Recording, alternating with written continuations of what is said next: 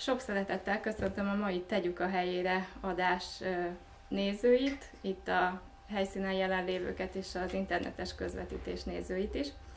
Először szeretném bemutatni a beszélgető társaimat, Dobozi Ági, Fóris Rita és Kispiszter Hermina, engem pedig Takács Pettának hívnak.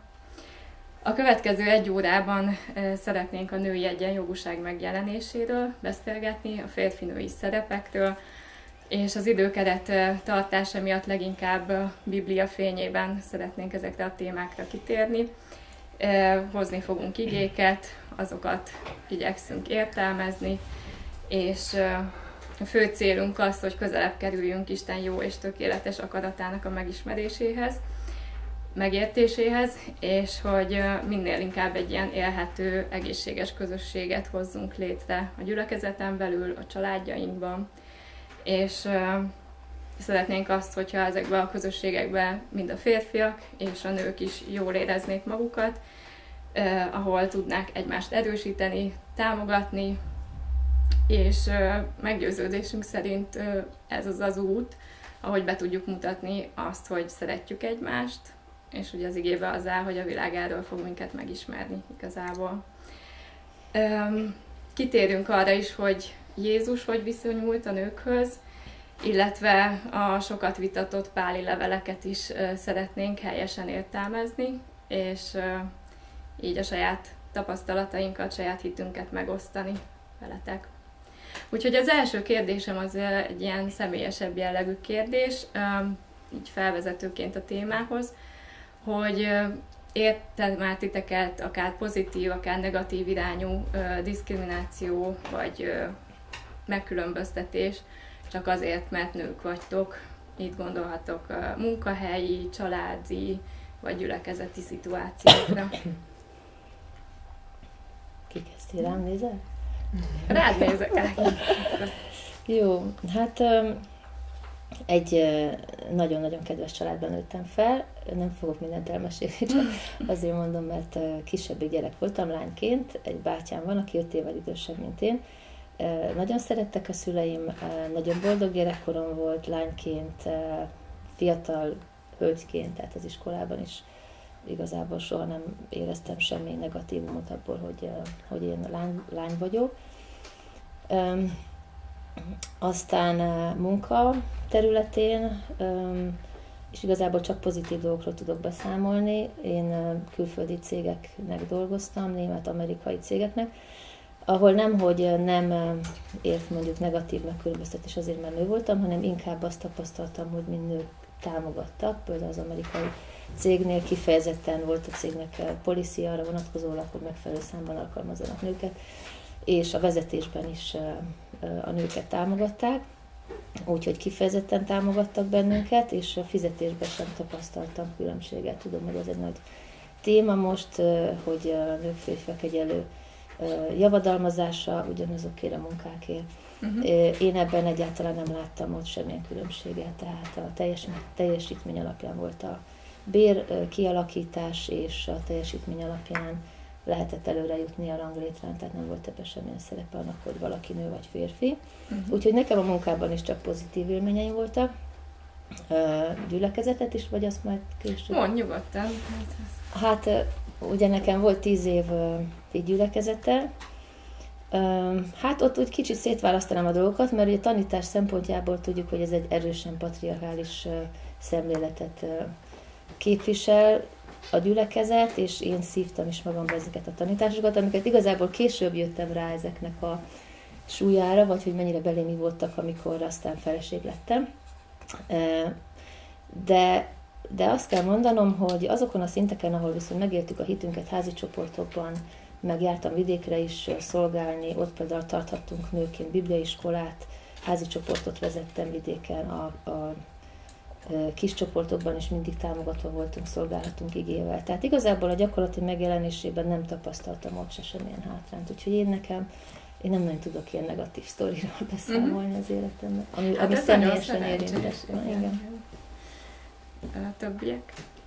Ja, akkor csatlakozom Mági azokban, vagy jöhetek? Ja, persze. Hogy uh, nincs a családomban, hát mi ketten voltunk lányok, testvérem és én, és anyával, tehát így három az egy. Ez a nevek aránya, úgyhogy semmiféle negatív előjel nem kapcsolódott a nőiséghez.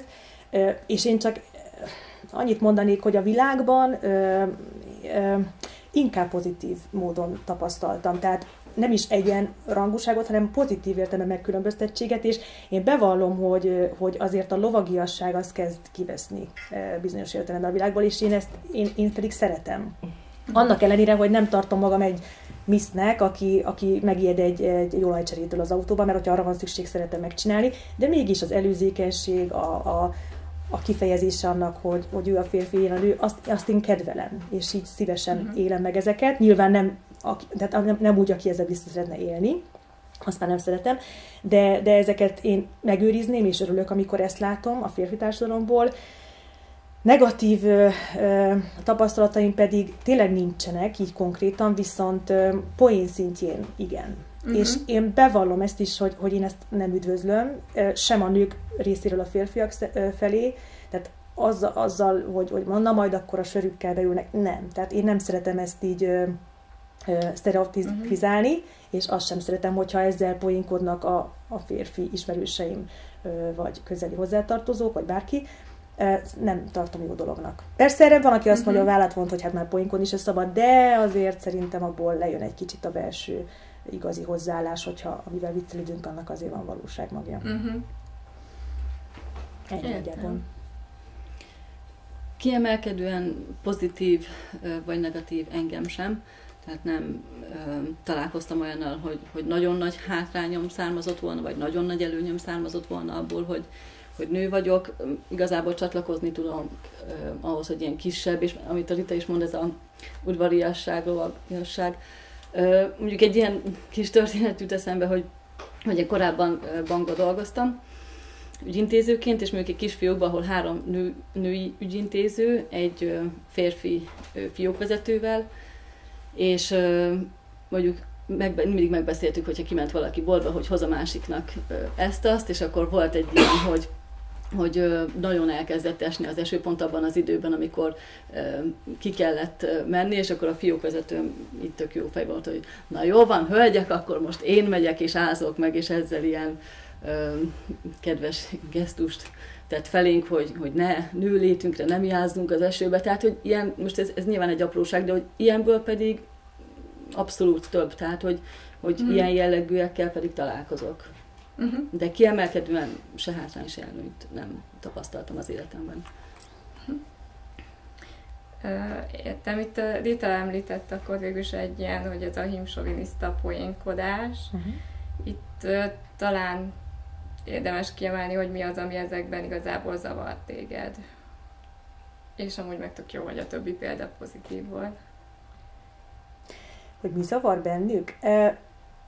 Hát Egyrészt, mert sztereotipizál, tehát ö, beskatujáz egy, uh-huh. olyan, egy olyan fakba, ami nem biztos, hogy én vagyok, és persze a tendenciák, a nagyszámok törvénye, tehát biztos, hogy lehet alapja.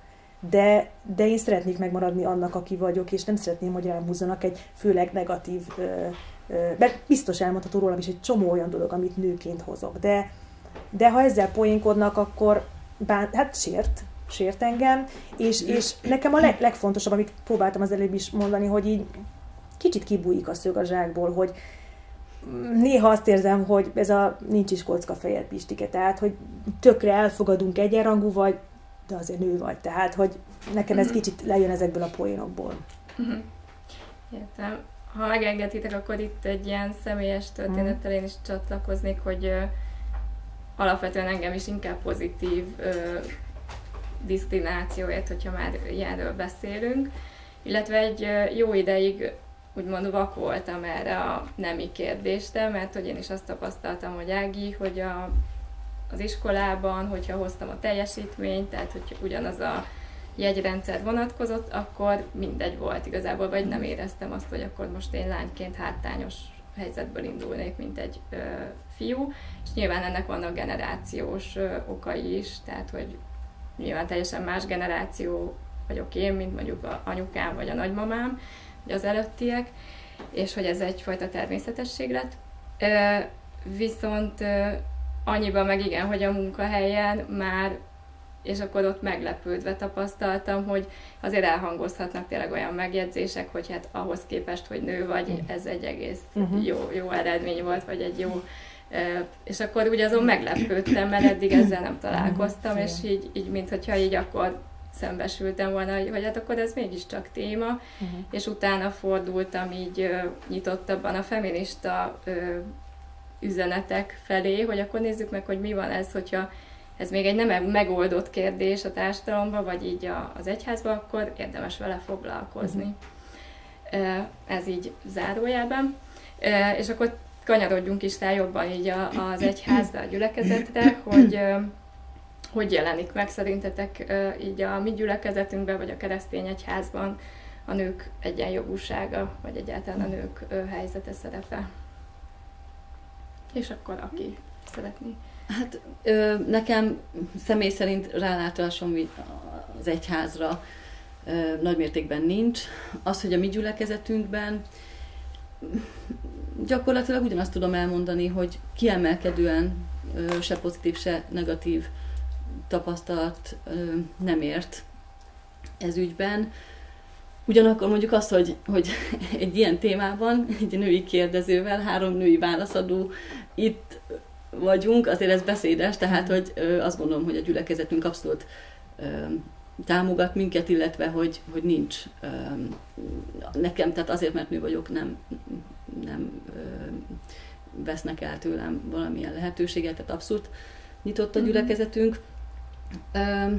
És hát, mint, de mint minden más témára, én azt gondolom, hogy, hogy igaz, hogy, hogy mint szervezetnek, mint a vezetőknek nyitottnak kell lenniük arra, hogyha, tehát nem mondhatjuk azt, hogy, hogy jó, akkor ebben a témában nekünk ez az álláspontunk, és akkor itt most ennek vége, kőbevésük, hanem hogy egy jó értelemben egy nyitottságnak kell lennie arra, hogy az Isten, hogyha ad ezzel kapcsolatban új kijelentést, valamilyen irányba visz, akkor ezt meghallják meg, nem csak ők is, hanem mi mindannyian. Tehát, hogy nem, uh-huh.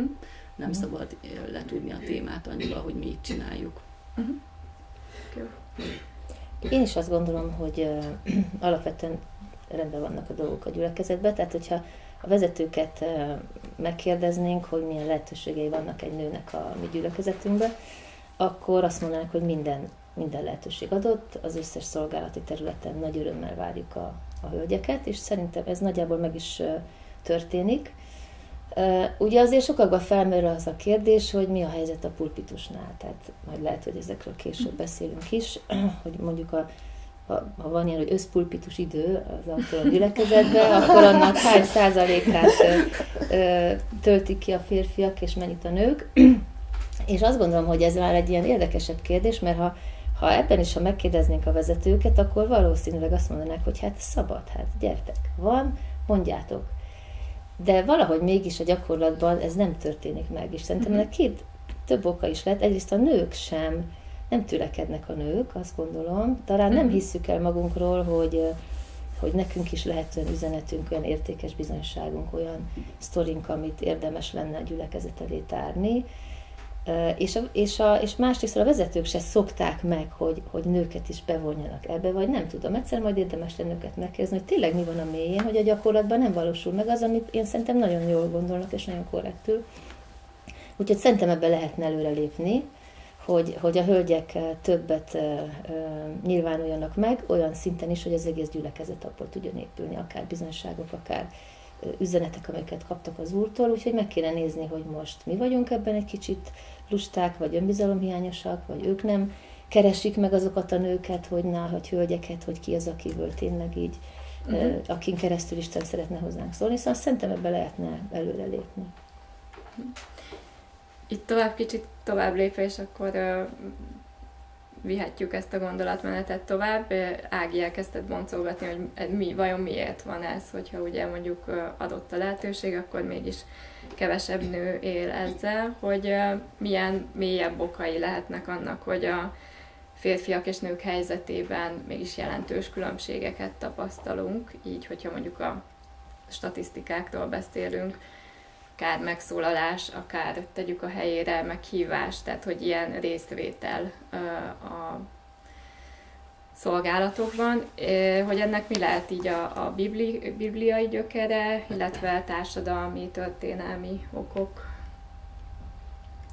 Volt ez egy nagyon összetett téma, és én csak most megkezdem, és aztán így rakjuk össze. Szerintem első körben biztos vagyok benne, hogy a társadalmi berendezkedések, meg a tradíciók, ami, amik tehát, hogyha most konkrétan az autonóm gyülekezetet nézem, egyébként ebben kapcsolódik az Ágihoz, hogy igen, van megkeresés, és szerintem elindult ez a változás. Tehát van egy tendencia, tehát hogyha visszanézek mondjuk tíz évvel ezelőttre, és mm. mondjuk a mai napokra, én azt gondolom, hogy, hogy, hogy már jobban megjelennek a, a női számok is. Uh-huh. De, de ki tudja, hogy ez miért csak most indult el, és erre mondom én magyarázatként, hogy a bizonyos tradíciók, hogy úgy beállt mindenki egy mesdjére, ahogy megszoktuk, így a gyülekezeti felépítést, és hogy férfi vezetők, és, és férfi tanítók, és akkor ebből kell úgy szerintem a határokat kicsit kiértologatva megreformálni dolgokat. Na most azt, hogy a gyülekezeti tradíciók hogy alakultak ki, az meg megint egy másik gyökérhez vezet, de nem szeretném én az összeset kibontani, uh-huh. de majd szívesen visszakapcsolok még, de nyugodtan gyertek ti is. Tehát ez volt az első szegmense mondjuk, így a tradíciók. Uh-huh. hát nem tudom, hogy milyen irányba menjünk akkor innen, hogy most így a, mert kérdezted, hogy a nők miért nem lépnek bele bizonyos szerepekbe.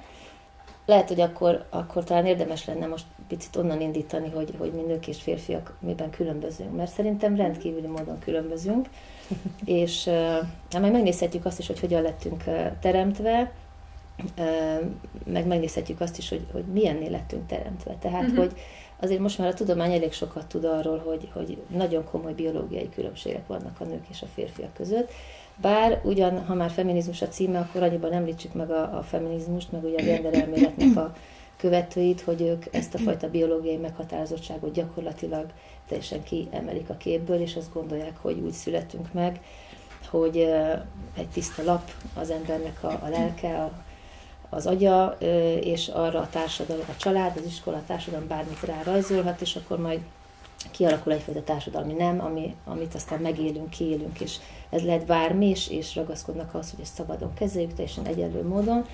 De hát azt látjuk, hogy, hogy, hogy a, nagyon-nagyon különbözünk, már a biológiai nemünket tekintve is, és, és már amikor megszületik egy gyerek, akkor teljesen másként viselkedik egy kisfiú meg egy kislány, anélkül, hogy elkezdeni a társadalom kondicionálni arra, hogy ő most fiú vagy lány, és hogy ez milyen viselkedésformát vár el.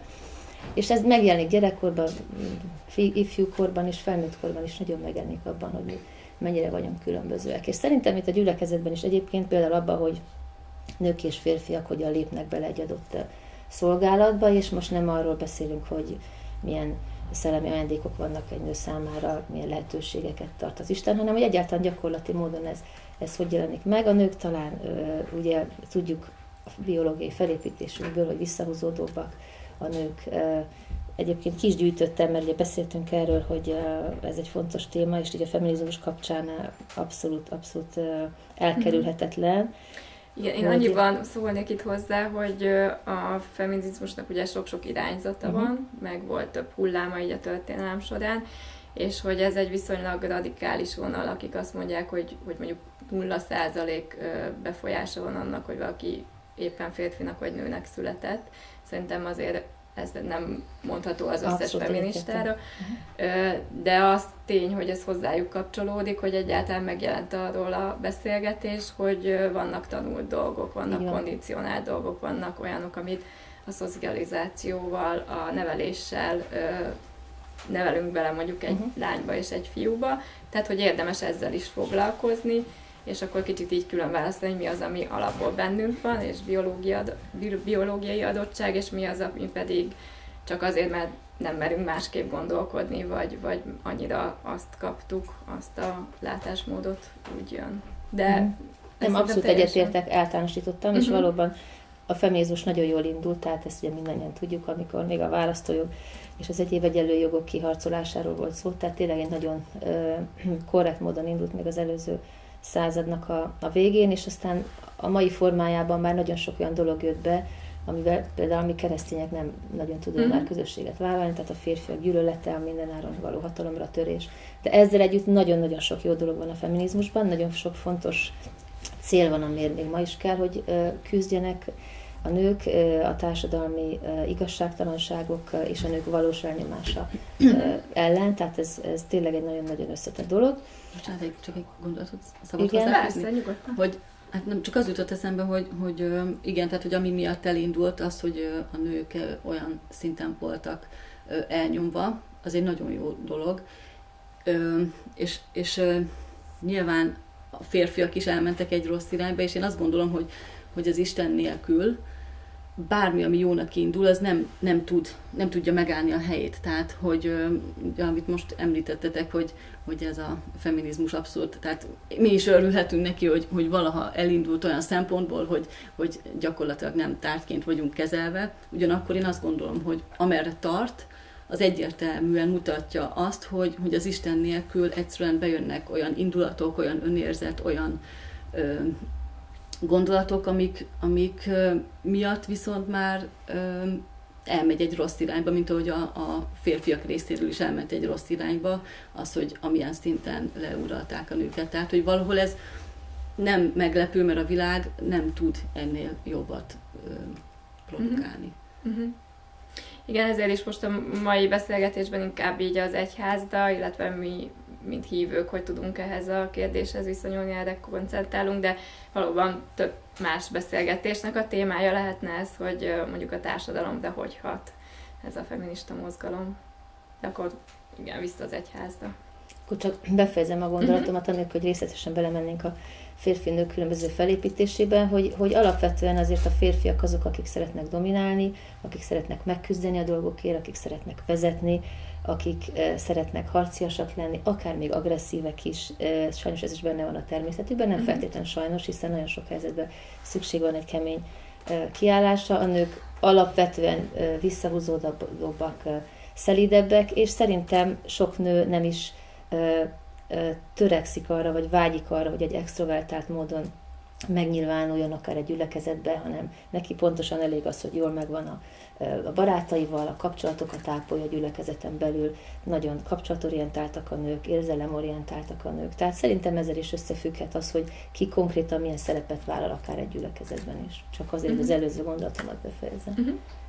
Még egy gondolatot mondok ehhez, hogy tehát teljesen egyértelmű, és egy kiegészítés csak igazából, hogy a Biblia azt mondja, hogy Isten férfivá és nővé teremtette, tehát ez két, bár egy ember, mind a kettő, de két teljesen különböző ember, bizonyos, mérté, tehát bizonyos értelemben, ahogy te is mondtad, a biológiai felépítésünkben, agyi fejlődés, minden. De ezzel együtt, és ebben van a gyönyörűség szerintem, hogy nyilván ezt keveredik, hol milyen arányban és most mondhatnám az én példámat, aki a Barbie babákkal nem tudtam leülni a, a testvérei meg a barátnőimmel, viszont volt pisztolyom, itt kérek mindenkitől elnézést, szóval, hogy én például fiúsabb lánynak számítottam, de, és, és talán pont mivel már ott tart a társadalom, olyan fejlődés, már annyira felvilágosultak vagyunk, hogy képesek, hajlandóak elfogadni a férfiak is, hogy bizonyos nőkben bizony túlteng talán ez a, ez a közlési vágy, vagy a dominancia, vagy bármi, ezt, ezt, ezt megtanulják elfogadni és beemelni. És ettől gyönyörű, hogy aztán majd csak kiukadunk oda is, hogy Isten is valahogy úgy szeret minket, ilyen sokszínűen, és olyan sokszínűen, ahogyan megteremtett bennünket. Tehát, hogy nem lehet, nem lehet mérlegre tenni azt, hogy benned annyi, benned ennyi, tehát egyszerűen ettől gyönyörű a dolog. Igen, és úgy vannak tipikus ilyen férfias tulajdonságnak kategorizált dolgok, ugye ezzel a pszichológia is foglalkozik, meg a kultúrakutatások, tehát vannak férfias kultúrák, Igen. nemzeti kultúrára gondolunk, vagy céges kultúrára, meg nőiesek, de szerintem is ez annyira mindenki egyéni, meg egyedi, hogy egy ilyen elegy, elegyet alkot a két polár, tehát a két Igen. végpont között valahol vagyunk, és valakiben erősebb, mint mondjuk a racionalitást szokták ilyen Igen. férfias jellemzőként hozni, de vannak matek tanárnők, meg, Igen. meg ö, reál beállítottságúak, akik elképesztően racionálisan tudnak gondolkozni, úgy, ahogy vannak mondjuk érzelmileg telítettebb férfiak, művészek, költők, tehát ahol meg túlcsordul az érzelem. Tehát, hogy igen, ilyen sarokpontokat vagy mérföldköveket letehetünk, de hogy ahhoz képest mindenki így, így valahol a valahol. kettő között van. Szerintem egyébként ez nagyon felszabadító, hogy már ezt lehet tudni, hogy, hogy ez tudományosan is igazolható, hogy egy kicsit máshogy vagyunk berendezve, mint a férfiak. Szerintem ez nagyon felszabadító, mm-hmm. és annyira annyira gyönyörűséges az, ahogy ezt Isten kitalálta, és ahogy a két nem így kiegészíti egymást, és szerintem a társadalom is tök jól tenni, hogyha ebbe megtalálná a szépséget, az, hogy hogyan tudja a nőket boldogát tenni, hogyan tudja a férfiakat a boldogsághoz közelebb segíteni egy, egy társadalom, és, és tényleg ebben, hogyha harmonikusan tudnánk együttműködni, szerintem ez óriási dolog, hogy ezt most már így tudományosan is látni lehet, hogy egy nő miért olyan, egy férfi miért olyan, és egyébként tényleg, amit Rita említett, ez is tudományosan is, ezt is érzékelhető, vagy hogy mondjam, kimutatható, hogy az anyamékben több tesztoszteron hatás érte egy magzatot, vagy kevesebb, és ettől lesznek a fiúk még férfiasabb férfiak, hogyha egy erős tesztoszteron hatás érte, és a lányok is lehetnek fiúsabb lányok, hogyha ott az anyamében máshogy zajlottak a folyamatok.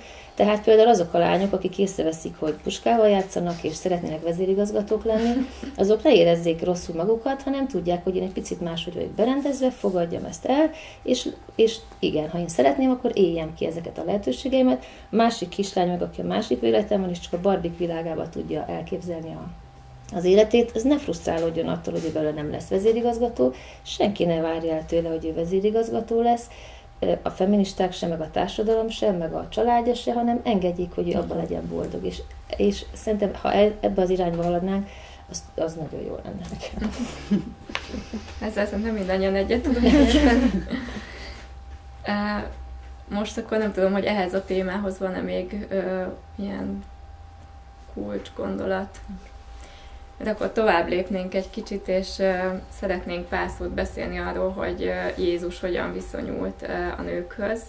Ugye ő élt itt a Földön 33 évet, abból három évet aktívan szolgált, és az evangéliumokban számos olyan történetet olvashatunk, amelyeknek főszereplői nők. És most ezt szeretném, hogyha egy kicsit így boncolgatnánk. Az első ilyen történet a Samáriai asszony története, amit így egy pár mondatban összefoglalok, és akkor utána nagyon kíváncsi vagyok, hogy ti hogy és mint látjátok. Ugye ez úgy zajlott, hogy Jézus egyszer csak beszédbe legyedett a kútnál egy samáriai asszonynal, aki ugye nem volt zsidó, hanem abban a korban egy megvetett népcsoporthoz tartozott, és amikor a tanítványok visszajöttek így a, a kúthoz, és látták, hogy Jézus egy idegen nővel beszélget, akkor így megrökönyödtek, vagy meglepődtek ezen, de nem avatkoztak közbe. És a leírásból meg azt olvassuk, hogy Jézus elég komoly kijelentéseket mondott ennek a nőnek, hogy csak párat említsek, hogy neki mondta, hogy ha ugye tőle kér inni, akkor soha nem fog megszomjazni, hanem belsejéből élő vízforrása fog felfakadni. Tehát ez egy elképesztően felszabadító üzenet szerintem. Utána konkrétan kijelentette neki, hogy ő a messiás, és az asszony pedig hitte jutott ebben. Olyannyira, hogy utána elment a falujába, és odahívta az embereket, hogy lám itt van a messiás, akit mindig is vártunk. És ugye még egy üzenetet mondott Jézus, hogy az igazi imádók a szellemben és igazságban imádnak engem, és nem szükséges majd nekik fölmenni Jeruzsálembe, hogy ott azon a helyszínen, a fizikai helyszínen imádjanak, hanem ez a közvetlen kapcsolat Isten és ember között igazából bárhol létrejöhet. Mi ennek a, a, a történetnek a tanulsága szerintetek, vagy rátok ez hogy hat? Ki kezdje? Mindig én beszélek. Nyugodtan. Kezdem akkor. Kezdjem. Hát szerintem ez egy abszolút profétikus kép. Ugye Jézus egy olyan társadalomba született, ahol ez okot adott a megbotránkozásra, hiszen abban a, a társadalomban nem volt ez szokás, hogy férfiak csak úgy az utcán egy nőhöz így hozzászólnak. Én azt gondolom, hogy ez, ez valahol pont olyan, mint a, amit uh, akár a gyógyítás uh, terén mutatott be Jézus, hogy, hogy szombaton ugyanúgy gyógyított. És ugye abban az időben persze gyógyítson meg, ez tök jó, hát szombaton, na akkor ne. Hát, hogy oké, okay, tök jó, hogy, hogy ad ö, embereknek ö, tanítások adna, de hogy nőnek, és ez gyakorlatilag pont ugyanaz. Ö, hát tulajdonképpen betöltötte előre azt az igét, azt gondolom, ö, amit később olvasunk, hogy, hogy Krisztusban nincs férfi és nő. Tehát az, nekem ez azt jelenti, hogy, hogy szellemi értelemben, míg a testünk, meg a lelkünk egyértelműen tehát a testfelépítésünk, amiről ugye Ági is nagyon sokat beszélt, az, hogy a lelkünkben férfiak, nők vagyunk, ugyanúgy szellemben ez nincs. Tehát ott nincs férfi, nincs nő, és az, hogy ő ezzel gyakorlatilag irányt mutatott, és én azt gondolom, hogy abszolút azt mondta, hogy, hogy mi is ezt kövessük, ezt a, az irányt, amit ő bemutatott, számomra nem, ez nem, tehát további kérdést ilyen értelemben nem vett föl, mert uh-huh. annyira tiszta, annyira egyértelmű, hogy, hogy nem ö, semmi megkülönböztetés nem érte ezt az asszony például csak azért, mert nő volt, hanem ugyanúgy ö, mindent, ami, ami akkor éppen benne volt, azt elmondta neki. Uh-huh. Abszolút egyetértek. Igazából nincs is mit hozzáfűzni, mert ab, tehát útnyitó volt ebben Jézus, tehát megnyitotta az utat a nők felé, tehát mindenki számára, hogy, hogy ugyanúgy meg lehet szólítani. Nem tudom nyilván, hogy csak sejtéseim vannak, hogy abban a, abban a korban milyen viszonyulás lehetett a férfiak és nők. Tehát nincsenek konkrét ismereteim, de sejtéseim vannak, de arról nem is szeretnék beszélni.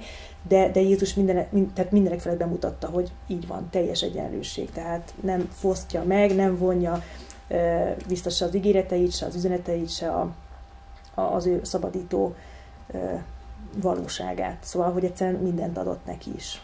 Uh-huh. Pedig tényleg nagyon megvetett volt. Abszolút. Amit még kiemelnék, bár már, már elhangzott, csak az maga az evangélizálás, amit ugye ez a hölgy végzett, amit, amit te is mondtál, hogy egyszerűen tényleg hitre tudott jutni, meg tudta ragadni a kijelentést, alkalmas volt a szíves szelleme, lelke elméje arra, hogy ezt befogadja, akár úgy, mint egy rabbi, vagy bármilyen tanító abban a, abban a korban, történelmi helyzetben, és utána ráadásul elment, és ezt bátran elmondta az embereknek. Tehát gyakorlatilag ez volt az első ilyen evangélista sztori uh-huh. a Bibliában, tehát egy nőt látunk először evangélizálni, aki elment, és nyilván hangosan beszélt arról, hogy mit tapasztalt meg. Jézusnál ugye, majd nem tudom, hogy erről beszélünk de ugye itt szoktak felmerülni ilyen kérdések, hogy egy egyáltalán beszélhet-e, taníthat-e, milyen lehetőségei vannak. Hát ezen ő biztos, hogy beszél, biztos, hogy tanított, elmondta azt, hogy mit tanult, mit hallott Jézusról, és ezt továbbadta az embereknek, és evangelizált. Tehát egy fantasztikus, jó történet. Nagyon szeretem ezt a sztorit. Uh-huh. És tehát, hogy akkor ez jelenti azt is, hogy ez az út adott a mai napon is mindenki számára, férfiak és nők számára. Így van. Egyértelmű. Teljesen mindentől függetlenül, sőt, még ráadásul ugye tudjuk, hogy ez a hölgy ötször elvált, amit azt is tudjuk, hogy ez nem ez feltétlenül az ő hibája volt, hiszen nem a nők váltak el, hanem a férfiak dobták el a nőket. Tehát őt már öt férfi eldobta ezt a nőt. Egy hm. nagyon megvetett, nagyon megalázott, összetört lelkű asszony lehetett, aki most ráadásul egy, egy nem, nem házastársi kapcsolatban élt.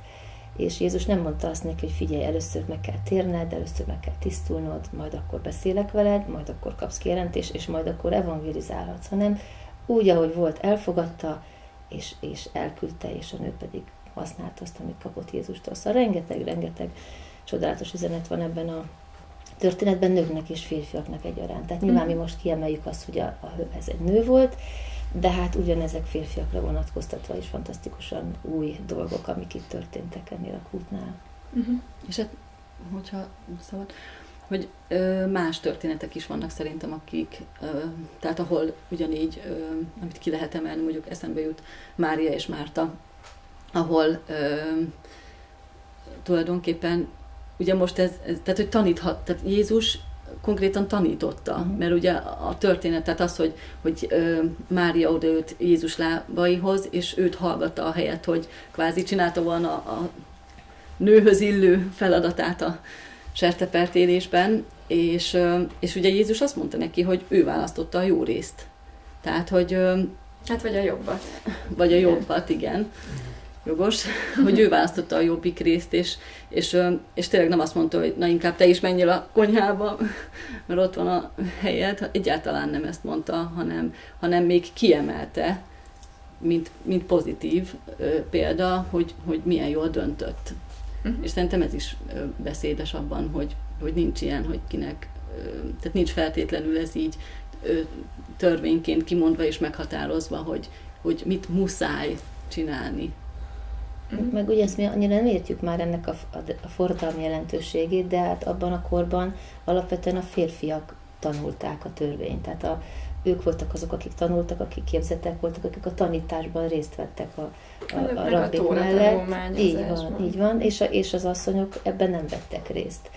És, és az, hogy, hogy itt Jézus asszonyokat elkezdett konkrétan tanítani, és ezt több helyen látjuk a Bibliában, hát ha csak ott, amikor van a, a, ugye a kenyérszaporítás, és mondja, hogy ott volt 5000 ember, meg a nők és a gyerekek. Hát a nők is ott voltak, és hallgatták a tanítást, meg máshol is látjuk, amikor megy Lázárt feltámasztani, és akkor mondja a Mária, hogy, hogy a, tanít, a, a mester hív téged, a tanító. Tehát úgy nevezték Jézus, hogy tanító, meg más, máshol is látjuk ezeket. Tehát ezek azért voltak forradalmi dolgok, már nekünk ez most már természetes, de abban a korban ez, ez nagy dolog volt, hogy Jézus a nőket is elkezdte tanítani, ezzel kvázi felemelni, és ebből a szempontból azonos rangra emelte, mint a férfiakat, hogy azonos lehetőségeket és távlatokat nyitott nekik.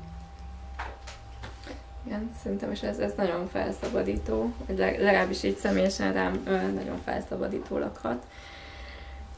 És tudunk ugye olyan történetektől is, hogy a Jézus gazdasági bázisát is több nő adta, tehát ahhoz, hogy ő aktívan tudjon szolgálni, adakoztak számára. Illetve ugye a keresztnél is nők voltak többségben, és a feltámadott Jézus Krisztussal is először egy nő találkozott. Nyilván most azért koncentrálunk annyira ezekre a történetekre, mert amúgy meg a 12 apostol között ugye nincs nő, a, az összes evangélium is igazából férfi szemüvegen keresztül nézi a történeteket, tehát hogy mi most így, így belezumolunk. Mhm. De a, amúgy, a bocsánat, csak ez talán még, még akár meg is erősítheti azt, amit az Ági mondott, hogy, hogy ugye a férfiak, tehát akik jobban dominálnak, és hogy a természetünkből fakadóan háttérbe szorulunk, és hogy valahol, amit még a, a gyülekezetben való szolgálásra mondtál, hogy nagyobb arányban vannak, pedig mhm. engedik, de hogy nagyobb mhm. arányban vannak, és hogy gyakorlatilag ez az arány jelenik meg itt is ugyanúgy. Hogy igen, de akkor itt most csatlakoznék, hogy ez vonatkozik a megnyilvánulásra, mert ezek most megnyilvánulások akár írott formában, akár ott, de pont itt kerestem ki egyeteimnél, hogy pont a tanítványjal kapcsolatban, hogy ugye az új szövetség, és hát nyilván Jézus mennyire újat hozott, és ez mennyire forradalmi volt, hogy azért olvashatunk nő tanítványról, ott van Dorkász, aki meg van említve, és rákerestem erre a Matétész szóra, és ez a tanítvány azt jelenti, hogy életkortól teljesen függetlenül, és most már hozzáteszem nemtől függetlenül, hiszen Dorkász nő, nőként volt tanítvány, az olyan egyént jelöli, aki valamely mester tanító lábánál ül, környezetébe tartozik, vele együtt él, hogy annak bölcsességét, szaktudását elsajátítsa. Magyarul hmm. lehet, hogy megnyilvánulásaiban nem jött ki nőtől, nem lett apostol és nem lett evangéliumíró, de részese lehetett, és ez a legfontosabb, hogy, hogy mindenkinek a birtokába juthatott a Jézusi bölcsesség, meg hát a megváltás maga. Uh-huh. Úgyhogy ez fantasztikus. Uh-huh. Igen, itt most kicsit ugye nem, nem annyira tértünk ki arra a társadalmi közegre, ahova Jézus jött, hogy ugye hogy alakult ki egyáltalán az, hogy a nők távolabb voltak, ugye, ha csak a régi templomot nézzük, akkor volt egy ilyen női udvar, és akkor annál tovább ők nem mehettek, míg voltak férfiak, akik még közelebb mehettek, voltak a papok, és volt a főpap, ugye, tehát volt egy ilyen lépcsőzetesség, és szerintem a kárpit szétszakadásával, ami ugye Jézus kereszt halálakor megtörtént, a, a, az, a, az, az nagyon jelképesen azt is jelzi, hogy ezek a különbségek, vagy az ilyen hierarchiabeli különbségek így átszakadtak, mm. és ezért írt Pál is többször arról, hogy a rabszolgák is ugyanúgy megtérhettek, és jöhettek Jézushoz, és, és uh, hívővé válhattak, és közvetlen kapcsolat alakulhatott ki ugye ember és Isten között, Isten és ember között. Uh, úgyhogy nézzük meg kicsit Pál leveleit is uh, ilyen szempontból. itt talán a kulcsigénk az Efézus levél, és akkor itt, ha úgy beszéltük, hogy akkor ezt a részt felolvasnám, ja. hogy elhangozzon szó szerint, az új fordításból. Ez az Efézus 5. Enged, engedelmeskedjetek egymásnak Krisztus félelmében. Az asszonyok engedelmeskedjenek férjüknek, mint, a, mint az Úrnak, mert a férfi feje a feleségnek, ahogyan Krisztus is feje az egyháznak, és ő a test üdvözítője. De amint az egyház engedelmeskedik Krisztusnak, úgy engedelmeskedjenek az asszonyok is a férjüknek mindenben. Férfiak, úgy szeressétek feleségeteket, ahogyan Krisztus is szerette az egyházat, és önmagát adta érte, hogy a víz fürdőjével az ige által megtisztítva megszentelje. Így állítja maga elé az egyházat dicsőségben, hogy ne legyen rajta folt, vagy ránc, vagy bármi hasonló, hanem hogy szent és fedhetetlen legyen. Hasonlóképpen a férfiak is szeressék a feleségüket, mint a saját testüket. Aki szereti a feleségét, az önmagát szereti. Mert a maga testét soha senki nem gyűlölte, hanem táplálja és gondozza, ahogyan Krisztus is az egyházat. Mint hogy tagjai vagyunk az ő testének. És akkor itt utal uh, ugye egy uh, ószövetségi ígére, hogy az ember ezért elhagyja apját és anyját, és ragaszkodik feleségéhez, lesznek ketten egy testé. Nagy titok ez, én pedig ezt Krisztustól és az egyháztól mondom, de ti is mindenki egyenként úgy szeresse a feleségét, mint önmagát, az asszony pedig tisztelje a férjét. Ez ugye ez az ige sokszor többek között a mi eskövőnkön is elhangzott, és nagyon kíváncsi vagyok, hogy ti mi az, amit ebből kiemelnétek, vagy ami nagy hatással van rátok, illetve hogy magyarázzátok ezt a férj-feleség ideális viszonyát. Szerintetek milyen egy keresztény párkapcsolat, házasság, hogy viselkedik a férj, és hogy, hogy a feleség? Ki kezdi? Kezdhetem. Jó. Uh-huh. hát ez nagyon összetett szerintem.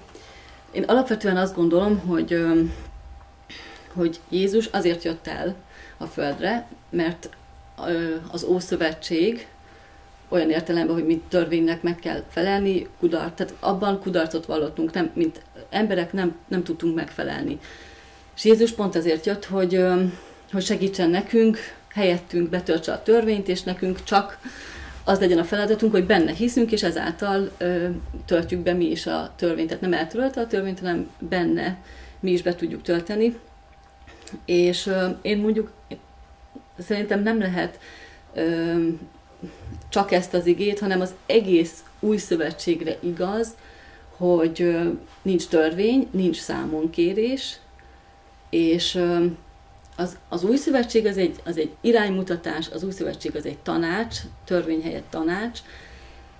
Teszem hozzá, hogy nyilván nem véletlenül van az igében ami, és, és ö, nekünk ö, jó, hogyha ha követjük az Istennek a, a nem utasításait, hanem tanácsait. Alapvetően az, hogy, hogy, hogy a feleség feje a férj, amiképpen Krisztus feje az egyháznak, ez ez nem egy ö, viselkedésre való felhívás, ez nem, ez nem azt mondja, hogy, hogy ha így viselkedsz, ez lesz. Ez egy, ez egy kijelentés, én azt gondolom, ami, amit mi nem kérdőjelezhetünk meg. Tehát az, hogy mondjuk engedelmeskedjen a, a feleség a férnek, az egy ilyen útmutató, nem törvény, hanem az egy útmutatás, egy tanács, de az, hogy, hogy ahogy Krisztus feje az egyháznak, úgy a feleségnek a férj. Én azt gondolom, hogy ez, ez, ez kijelentésként mondja. Tehát ez Sőt, egy, egyfajta szellemi törvényszerűség? Hát, hogy hát úgy gondolom, ahogy van. Uh-huh. De tényleg így tisztán. Tehát, hogy, hogy tehát ez, ehhez nem lehet hozzá Uh-huh. Ilyen értelemben Igen, ezt hozzá... mit jelent az, hogy fej? Tehát, hogy gondolkozik Hát az fejet? már egy másik kérdés, de és egy pillanat mindjárt, tehát, hogy egyrészt mivel a, ha a mondatnak, ez egy összetett mondat, az egyik függ a másiktól, ha megkérdőjelezném, hogy nekem mondjuk a, a férjem a fejeme, akkor meg kéne azt is kérdőjeleznem, hogy a, az egyháznak feje Krisztus. Mert hogy ugyanaz a, a kijelentés egy mondaton belül, és azt gondolom, hogy vagy mind a kettőt elfogadom, vagy egyiket sem. Az, hogy ez mit jelent, az egy más kérdés, és hogy ha már a hasonla, hasonlítás az úgy van, hogy, hogy Krisztus és egyház, akkor ö, hát Jézus úgy feje ennek az egyháznak, hogy, ö, hogy bevont minket a munkába. Tehát, sőt, tulajdonképpen meg azt is mondta, hogy, hogy ö, nem, hogy bevont minket a munkába, hanem azt mondta, hogy mi, akik benne hiszünk, tehát az egyház, nála nagyobb dolgokat fogunk véghez vinni. Tehát én azt mhm. gondolom, hogy ez ebből egyértelműen kiderül, hogy nem egy alá fölé rendelt viszony, hanem egy partneri. És Jézusnak nem volt szüksége arra, hogy, hogy megmagyarázza, tehát ő annyira az identitása a helyén van, hogy nem kellett neki megmagyarázni azt, hogy, hogy már pedig én vagyok, hanem ez ilyen magától értetődő, de a, a legjobb értelembe. Tehát ez a nem, hogy nincs mitől félnem, hanem, hanem éppen az, hogy egy bástya, most akkor én, én itt, itt, itt, itt van az én oltalmam, védelmem, tehát hogy sokkal inkább így, és én azt gondolom, hogy, hogy feleségként ö, nem, nem kéne az ellen rugdoloznunk, hogy ez így van vagy nem, hanem pont fordítva, ennek szerintem örülhetünk, pont amiről korábban beszéltünk, hogy abból fakadóan, hogy nők vagyunk, vágyunk a biztonságra. És, és azt gondolom, hogy egy feleségnek azt, hogy a férje a, a biztonsága, ez egy jó dolog.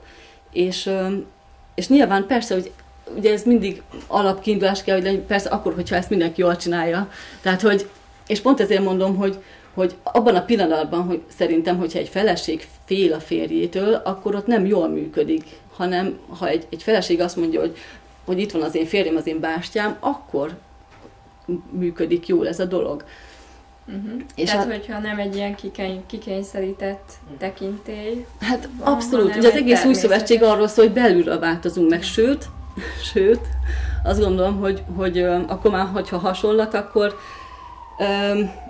az egyház addig nem engedelmeskedett, amíg Jézus nem ö, halt meg, és tehát addig nem tudtuk ezt, ezt ö, bemutatni. Tehát tulajdonképpen az, hogy Jézus szeretett minket, az váltotta ki belőlünk azt, hogy engedelmeskedjünk. És nem azt mondta Jézus, hogy engedelmeskedjetek, és akkor majd foglak titeket szeretni, uh-huh.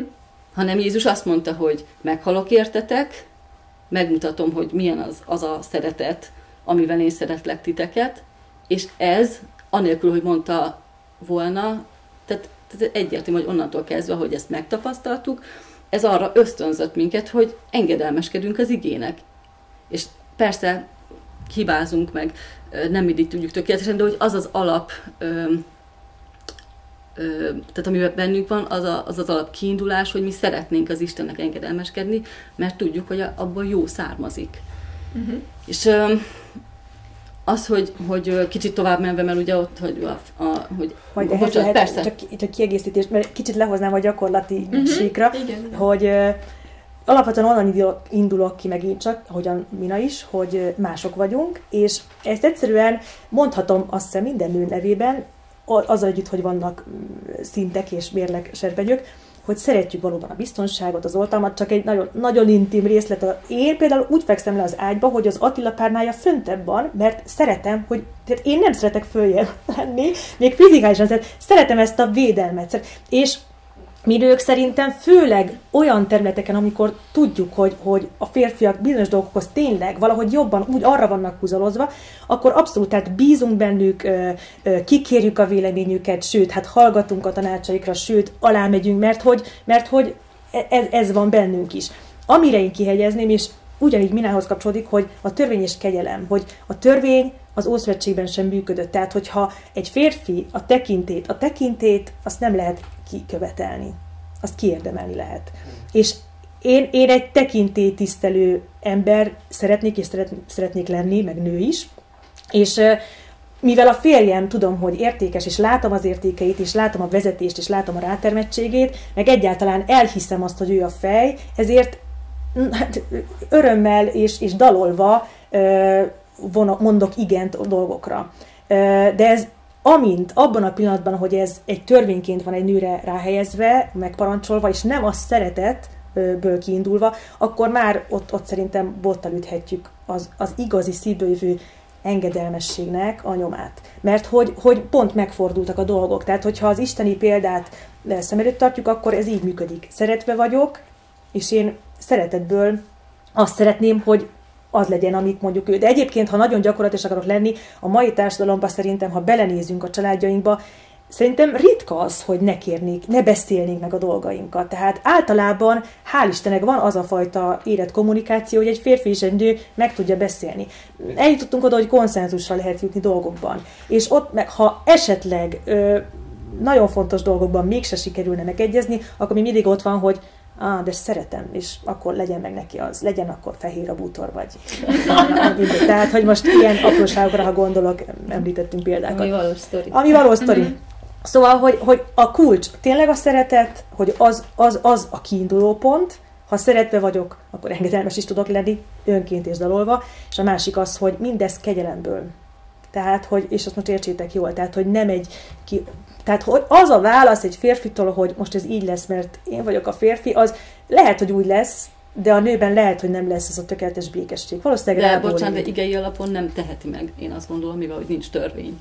Hát, hogy... Igen, de mégis sokan megteszik. Hát, igen. hát jó, de most nyilván igen, de hogy... az ideges.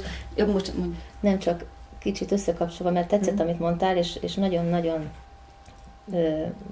kapcsolódnék ehhez, hogy pontosan itt van a kulcs, hogyha az egyház megérti azt, hogy ő mennyire szeretve van Istentől, hogy mit megtett értünk Krisztus. Mert azt mondja, hogy amiképpen a Krisztus feje az egyháznak, és amiképpen az egyház engedelmeskedik Krisztusnak, aképpen kell majd a nőnek is engedelmeskedni. És az egyház se tud törvényből engedelmeskedni, az egyháznak meg kell értenie, és ez a fantasztikus most, hogy kezd a kegyelem üzenetek kibontakozni, hogy az egyháznak meg kell értenie, megértheti végre, hogy menyasszony.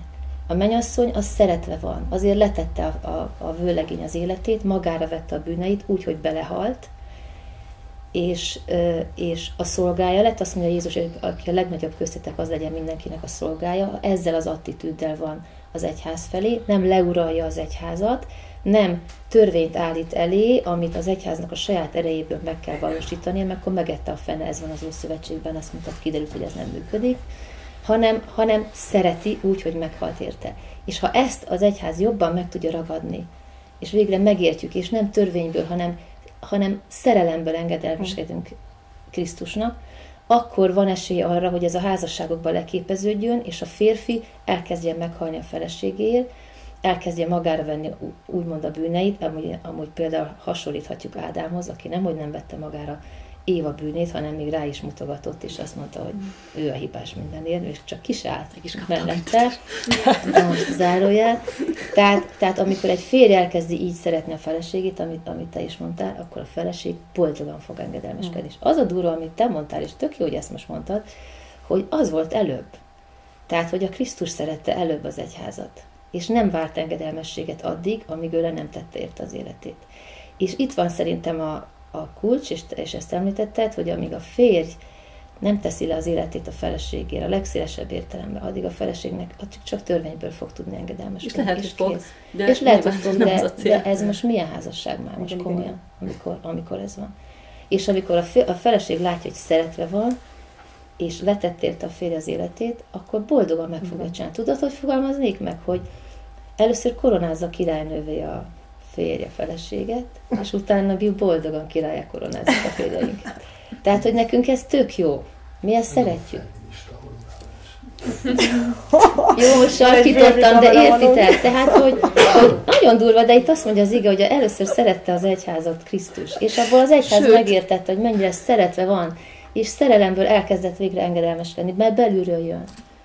Én ehhez kötném a, az, ugye szintén sokat emlegetett derékasszony dicsérete a példabeszédek könyvéből, hogy ott ugye egy olyan asszonyt látunk, akiből erő és méltóság sugárzik, aki nevetve néz a holnap felé, és szerintem is ez a, ez a fajta attitűd, vagy mentalitás az úgy tud természetesen kialakulni, tehát hogy az egy szívből jövő nevetés, az tényleg felszabadult, tehát azt nem lehet úgy hogy ott áll mögötte a spácával valaki, és akkor én most nagyon nevetek. Tehát, hogy, hogy a, amíg egy ilyen skatúja van ráhúzva mondjuk akár a feleségre, addig ez a fajta felszabadultság, és, és, és minél inkább méltótás, és partneri viszony az nem, nem tud kialakulni, szerintem.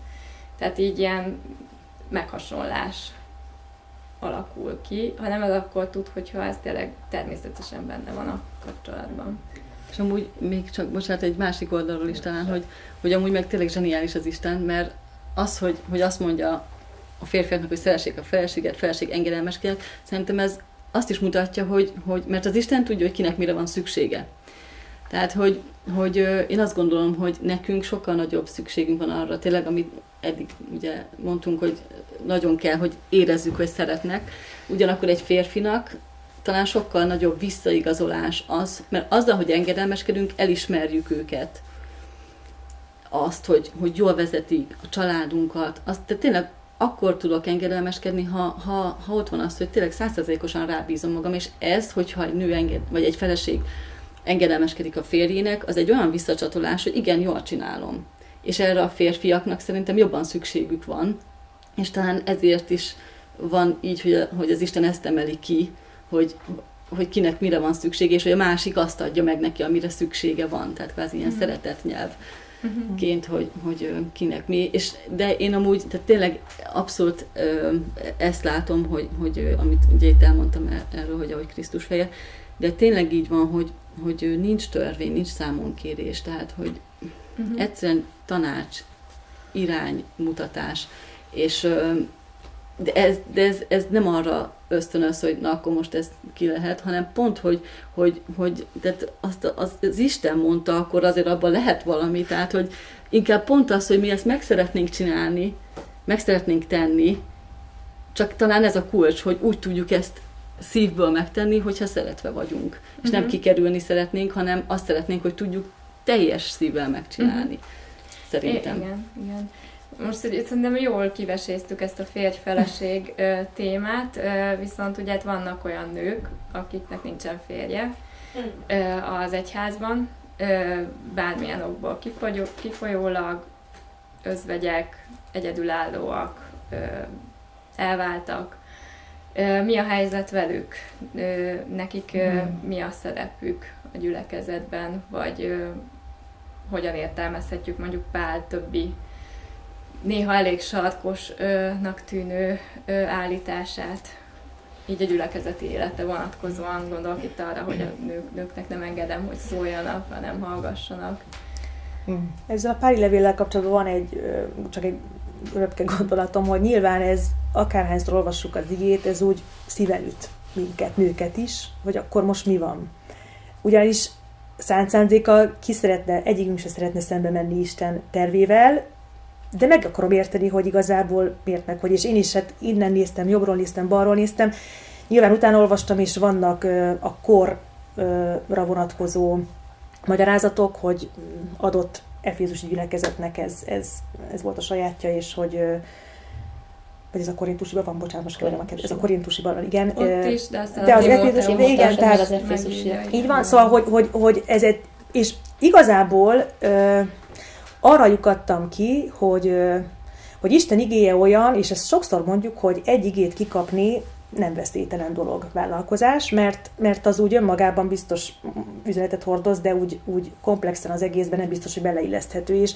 Azért én több témában, most ez lehet, hogy eredetlegségnek hangzik, de az ige szinte saját magának ellentmondó dolgot is mondhat, szinte, mert nyilván az egész egy teljes egész, és összeadva kell nézni a dolgokat, és ha van egy ilyen ige, ami azt mondja, és egyébként magyarázható az ottani történelmi ö, és társadalmi berendezkedések kapcsán, akkor, akkor el kell olvasnom, és össze kell egyeztetni a többivel, hogy végig a korintusi levéle arról beszél, hogy minden ajándék a miénk is, és hogy egyek vagyunk, és hogy, hogy, hogy haszonra adatik nekünk is, és hogy nem csak, hogy nekünk is, ezt mi, ebből, mivel, hogy mindenki, a mindenkibe a te uh-huh. férfi és a nő is benne van. Tehát összeegyeztetetlen az, hogy hogy ne használhatnánk ezeket az ajándékokat, mert az ajándék az mindannyiunké.